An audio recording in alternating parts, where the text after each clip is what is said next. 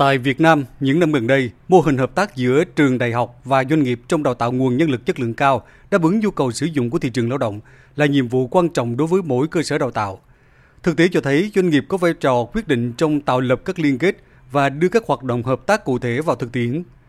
Doanh nghiệp là nơi sử dụng nhân lực và tạo điều kiện cho người học có thể thực hiện học đi đôi với hành. Do đó, doanh nghiệp có vai trò rất lớn trong xây dựng chính sách, tiến hành các biện pháp thích hợp để triển khai mục tiêu hợp tác. Phó giáo sư tiến sĩ Nguyễn Hữu Hiếu, hiệu trưởng trường Đại học Bách khoa Đại học Đà Nẵng cho rằng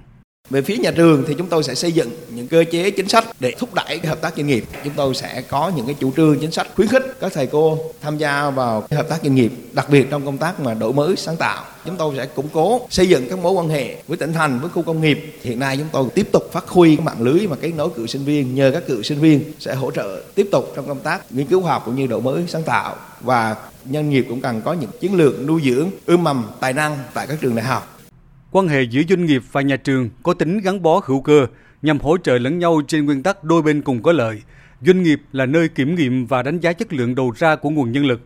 Đây là loại hình hợp tác có ý nghĩa đặc biệt quan trọng trong việc nâng cao chất lượng đào tạo, giúp cho người học có thể thích ứng nhanh chóng với những đòi hỏi của thị trường. Ông Ngô Tấn Cư, Tổng Giám đốc Tổng Công ty Điện lực miền Trung cho biết, thời gian qua đơn vị ưu tiên tuyển dụng lao động tốt nghiệp các trường đại học uy tín trong cả nước và nước ngoài – Quy trình tuyển dụng thực hiện theo quy chế tuyển dụng lao động của Tập đoàn Điện lực Việt Nam, công tác thi tuyển công khai, minh bạch, khách quan, qua đó kiểm soát được chất lượng đầu vào, tuyển dụng được nguồn lao động có trình độ chất lượng cao. Về định hướng và giải pháp phát triển nguồn nhân lực chất lượng cao tại đơn vị trong thời gian tới, ông Ngô Tấn Cư cho biết thêm, Điện lực miền Trung tập trung xây dựng các chế độ ưu tiên trong tuyển dụng lao động chất lượng cao, sử dụng tối đa công nghệ hiện có trong quản trị nguồn nhân lực, đảm bảo việc tuyển dụng khách quan.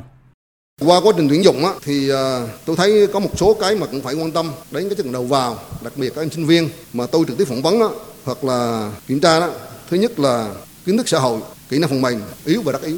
Tính thực tế, rồi cái kỹ năng làm việc nhóm. Tôi nghĩ là trong trường này có một tiết học hay là một khóa học gì đó cho các sinh viên, đặc biệt là các sinh viên năm cuối tiếp xúc với các doanh nghiệp, giờ giảng của các lãnh đạo doanh nghiệp để em dần dần định hướng được ra đời sẽ bắt những cái như thế này và họ nghe thông tin nhiều hơn để họ sẵn sàng cái tư thế để ra sau này đi phỏng vấn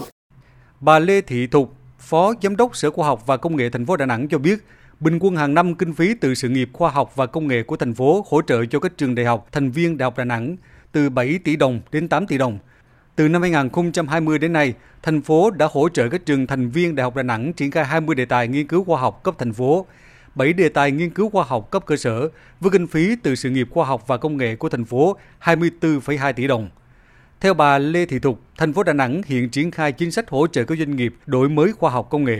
Luật khoa công nghệ, luật sở hữu tuệ mới ban hành có một điểm mới rất tiến bộ đó là đối với các kết quả nghiên cứu khoa học từ ngân sách thành phố thì cơ quan chủ trì có thể được tự động đăng ký và không bồi hoàn các sáng chế giải pháp hữu ích kiểu dáng công nghiệp là kết quả của nhiệm vụ nghiên cứu từ ngân sách và sau khi đăng ký bảo hộ thì quyền sở hữu là thuộc về cơ quan chủ trì thì đây là một cái điểm rất là mới của luật sở hữu trí tuệ trong thời gian tới thì đẩy mạnh các nghiên cứu hợp tác với doanh nghiệp để giúp cho doanh nghiệp trong công tác đổi mới công nghệ.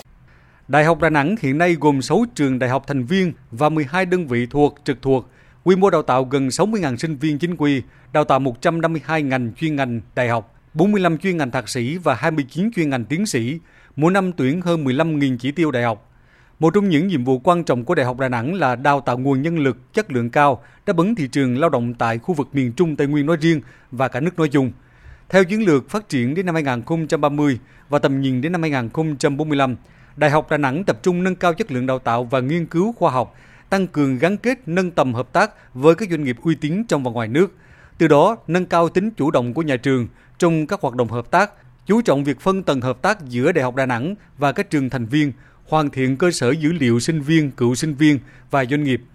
Phó giáo sư tiến sĩ Nguyễn Ngọc Vũ, Giám đốc Đại học Đà Nẵng cho biết. Chúng tôi sẽ chỉ đạo các trường đại học thành viên nhận thức sâu sắc về cái tầm quan trọng của hợp tác nhà trường và doanh nghiệp để từ đó xây dựng kế hoạch chương trình hành động nội dung hợp tác một cách thiết thực hiệu quả trên cơ sở thực tiễn của mỗi doanh nghiệp đáp ứng các yêu cầu trong tình hình mới.